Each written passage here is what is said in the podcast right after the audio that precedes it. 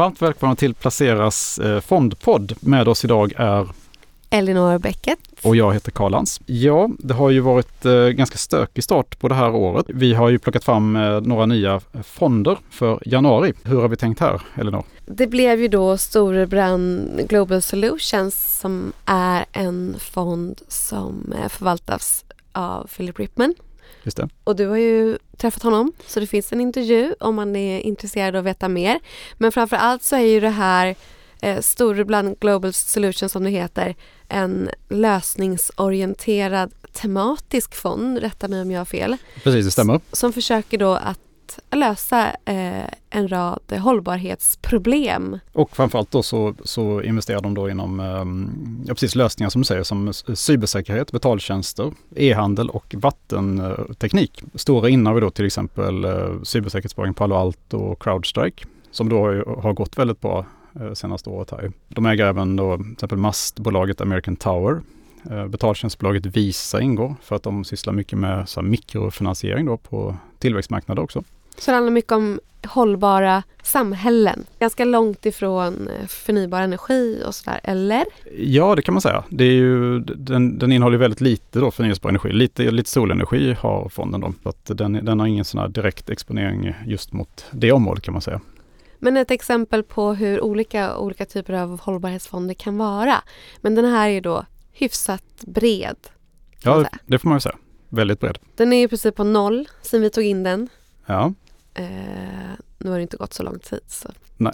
Men eh, annars är det ju lite intressant att se och, och, och, månadens fonder i övrigt. Det var, det var ju det vi gjorde när det kom till att ta in någon ny. De vi har tagit in på sista tiden har ju dock eh, gått lite svagare. Det var också de som gick super, super starkt i slutet på året. Du tänker framförallt på Carnegies fastighetsfond va? Japp, och sen även småbolagsfonden där. Just det. Eh, det har kommit en liten rekyl där kan man säga. Precis. Eh, lite längre, vet det, lite högre långräntor. Mm. Som sagt, lite all, allmänt skak får man väl säga. Men om man då kikar på generellt vilka fonder som har gått eh, bäst i år då hittar man lite hälsovård och även eh, en som verkligen sticker ut är Lancelot Avalon som är upp över 30 procent. Det är inte dåligt på Nej. så här kort tid på året. Men då ska man också lägga till där att de är otroligt tunga i två. I Camurus och Bone Support som då hälsovårdsbolag. Ja, bolag med lite högre risk får man säga. Då. Precis, så eh, man kanske inte ska dra allt för stor. Den typen av fonder och det är såklart väldigt skickligt att kunna pricka in dem och ha stora innehav i det. Men det kan ju också vara den fonden som kanske går sämst då i en annan tidsperiod. Mm. Så ja. Det, det, man ser annars här på bästa fonden i år det är ju Turkietfonder verkar ha fått en revansch här igen. De är alltid, alltid högst eller lägst, högst eller lägst ja. som vi brukar säga. Ja. Eh, Indien går också bra igen, ser vi här. Och eh, även Japan börjar gå bra på indexnivå faktiskt. Så att eh, även den, vi tog in den här Skandia Japan-exponeringen då, den är ju faktiskt upp eh, en del i år också. Den är upp 7 procent eh, sen vi publicerade det här. Så det är faktiskt den fonden som har gått bäst i månadens eh, utvalda fonder. Hittills. Hittills. Eh, och om man kollar på det som har gått sämst då så är det ju eh, framförallt grön energi. Japp. Det är väl överlägset sämst. Någon sån har vi ännu inte i vår månadens utvalda. Nej, guldfonder har gått dåligt också. Och fastighet. Ja. Och den mest, vad ska man säga, den mest riskabla delen av techsektorn i USA har gått dåligt också. Just det. Mm. Eh, så, att, så är läget här inför andra halvan av januari kan man säga. Det som präglade då hur spararna faktiskt gjorde det var att eh, de gjorde väl lite som vi sa där och köpte mer Sverige, mer småbolag. Mer Fortfarande så är det ju, ja precis, och mer fastighetsfonder. Fortfarande så är det ju globalfonder som får de absoluta flest fondkronorna men eh, relativt sett så är det betydligt mer Sverige än vad det har varit eh, hittills. Och de som säljs mest det är faktiskt företagsobligationsfonder och räntefonder. Och det kan man ju tycka att det kanske är lite underligt. Vi mm. har ändå väldigt höga räntenivåer.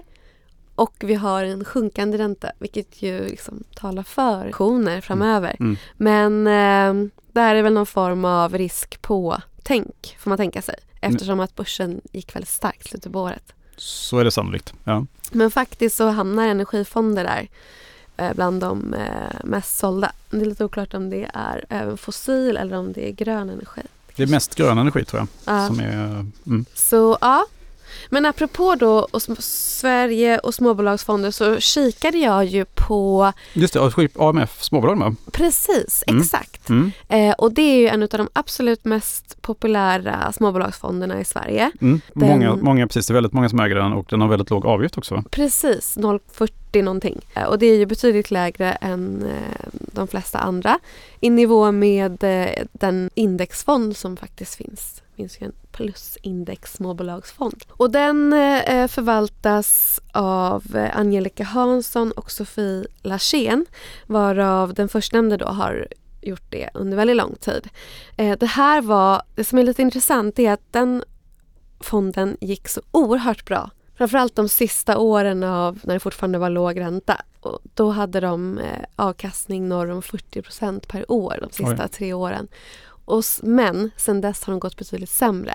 Så de hade väl lite ett sånt innehav som gagnades av det och då är det ju så, som så ofta att när spelplanen flyttas om så är det ju det som kanske går lite sämre då. Exakt. Ja. Det som har hänt på senare tid är att de är betydligt mer lika andra småbolagsfonder. Det är mer som in- index, som säger. Eller? Ja, precis. Mm. Inte helt olik den som vi har som favorit just nu då, som ju är SEBs SEB.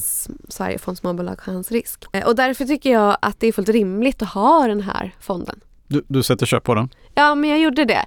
Just eftersom att den har en låg avgift Mm. och eh, den har inte lika stort innehav av de här surdegarna. De har bland annat haft eh, Hexatronic Mm. eh, och några av de här eh, bolagen som varit mest blankade när vi gick in i 2023. Så, och, och, det där flyttas ju om, både kanske för att man säljer en del och gör om men också för att ju de innehaven också blir mindre eh, när kurserna går ner. Så jag tycker att eh, det, det finns liksom ingen, rimlig, eh, in- ingen anledning till att sälja eller göra något sånt utan man kan gott fortsätta ha den här som ett liksom, eh, eh, basval i sin fondportfölj helt enkelt. Mm. Landar det väl i. Tycker jag själv höll på att kolla rätt mycket på småbolagsfonder för några år sedan då. Och då var det precis då 2019 som jag föll för den här um, AMF småbolag just för att det hade så låg avgift. Och eh, en annan fördel med den, just den fonden var att den har avslut samma dag också. Så om du kommer in med din fondorder innan klockan ett varje dag, eh, på Ah. dagen, så blir avslutet samma dag. Liksom. Och det Det tyckte jag var en väldigt stor fördel då i alla fall.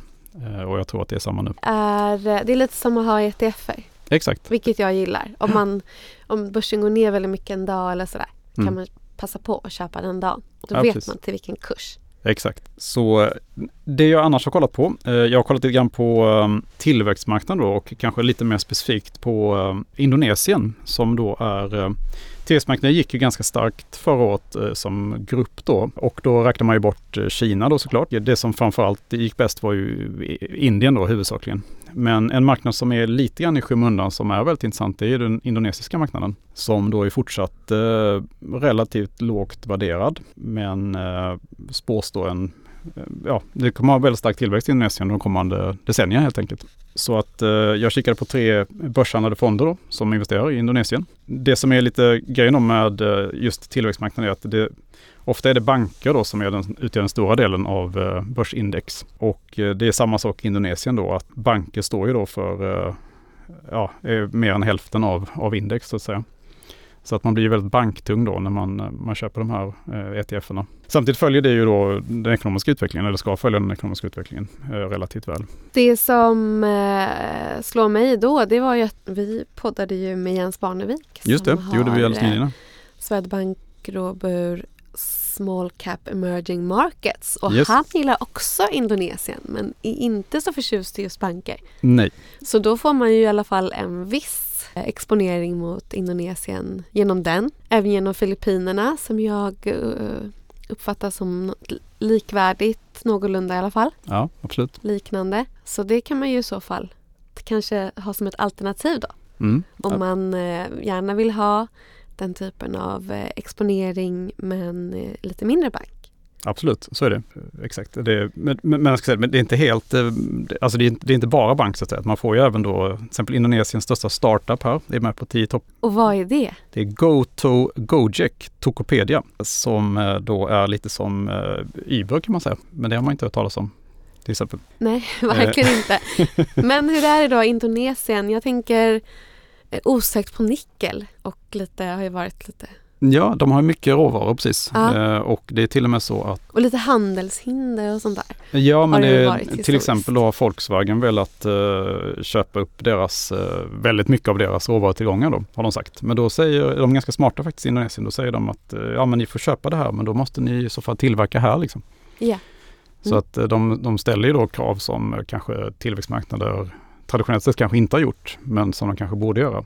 Vilket Mm. jag tycker är rätt smart att, att ställa sådana krav. Mer långsiktigt. Mer långsiktigt, ja precis. Ja, intressant. Så att eh, Indonesien är, är förmodligen en bra marknad att befinna sig i på lite längre sikt. Som en eh, liten del av Som en väldigt, eh, absolut, det här är inte, inte går all in i den marknaden såklart. Dollarförstärkning dock har vi haft på sista tiden. Ja, det har vi haft. Trots det har ju faktiskt emerging markets till exempel, ja men den som vi har i våra um, utvalda fonder, Mm. klarat sig ganska bra i år. Just det. Och eh, mer då? Ja, jag kikat lite grann på eh, en annan börshandlad fond som, eh, vi har ju haft fastighetsmarknaden har ju gått extremt bra de sista veckorna och månaderna. Kanske med undantag av de senaste, senaste två veckorna då. Men eh, det finns ju en nisch av eh, fastighetssektorn som är kanske lite extra intressant. Och eh, det är ju då digital infrastruktur. Och det är till exempel då datacenterbyggnader. Det kan vara mobilmaster till exempel. Och det som är intressant med till exempel datacenter då, att det är ganska dyrt och det är ganska svårt att bygga de här byggnaderna. Så att du har på något sätt en, en vallgrav då i det. Men det är ett jättebehov om AI ska växa. Exakt. Så att eh, de här som äger datacenter, de kan ganska fritt höja hyrorna nu, vilket eh, talar då för den här sektorn, de här bolagen. Och då har jag kikat på den, eh, det finns då en fond som investerar i det här som heter Global X Data Center, REITs and Digital Infrastructure, som då är, är enbart sysslar med den här typen av fastigheter då. Eller fastighetsbolag är det den investerar i. Och lika så här är då faktiskt American Tower som är största innehavet. Och även då näst störst är Equinix som då är just ett, eh, ja det är ju det är känt som USAs största datacenter eh, fastighetsbolag då kan man säga. Nej, men det är förmodligen en, en, eh, en intressant nisch inom den eh, fastighetssektorn som man ofta inte riktigt tänker på. Man kan ju ofta så här, när trender kommer och går så kan man ju nästan alltid översätta det till fastigheter på något sätt också. Det här var, tyckte jag var ett smart sätt att göra det när det gäller just AI då i alla fall. Det blir ett litet derivat på en annan bransch som Exakt. kanske inte är lika högt värderad som Nej, i inte lika, fallet. inte lika känslig kanske heller. Nej. Ja, intressant. Elinor, du har ju kikat på um, hur man ska göra med sitt barnspar här. Ja, och då tänker jag så här att det finns ju liksom två olika nivåer man kan välja här. Och man kan ju då gå på den lite enklare. Man kan ha egentligen bara en eller två globalfonder. I nuläget tycker jag att det kan vara eh, klokt att ha lite Sver- Sverige-exponering också. Så jag har eh, egentligen då i en tidigare artikel gett förslag på hur olika fondportföljer ser ut. Men när man själv jobbar med det, om man är lite mer intresserad, som ju man själv är, då är det lätt att man gör det lite mer avancerat. Mm. Och jag säger inte att det behöver vara bättre för det, men eh, jag Men i mer fall... intressant kanske. Ja, precis. Och då eh, fortfarande är ju grunden då eh, en global indexfond. Jag tycker att man ska titta, alltså ett barnsparande är under lång tid. Eh, Det kanske inte alltid är någon, man, någon, det är inte någonting man ska, kanske ska gå in och liksom peta i allt för ofta. Och därför tycker jag också att man ska vara extra noga med då att det är rimliga avgifter till exempel. Eh, och, ja, och då själva grunden är då två olika globalfonder och det fick jag flera mejl om. Hur kommer det sig att du har två olika globalfonder för de är så lika varandra? Men tittar du på väldigt lika globalfonder över till exempel, det, kan, det räcker med en femårsperiod som ju är så hyfsat kort tid om man tänker barnsparande från vagga till ut, utflytt. Så då skiljer sig utvecklingen ganska mycket även om båda har låg avgift. Och därför tycker jag att det är helt rimligt att ta de som man ändå tror är bäst just och faktiskt lägga hälften i den ena och hälften i den andra. För du vet aldrig vilken som eh, är den där som går bäst liksom. Men man, man vet inte det. Det är som ett sätt att sprida sin risk. Att risken att du skulle hamna i den fonden som faktiskt går sämst blir ju, väl, blir ju mycket mindre helt enkelt. Eh, så det är eh, det enkla valet. Sen, eh, och det är eh, 40% som hamnar i en sån här global indexfond och hade det varit för två år sedan hade det varit mer. Och, och vilka fonder har du valt då? Nej, då valde jag eh, Länsförsäkringar Global Index och Avanza Global. Okej. Mm.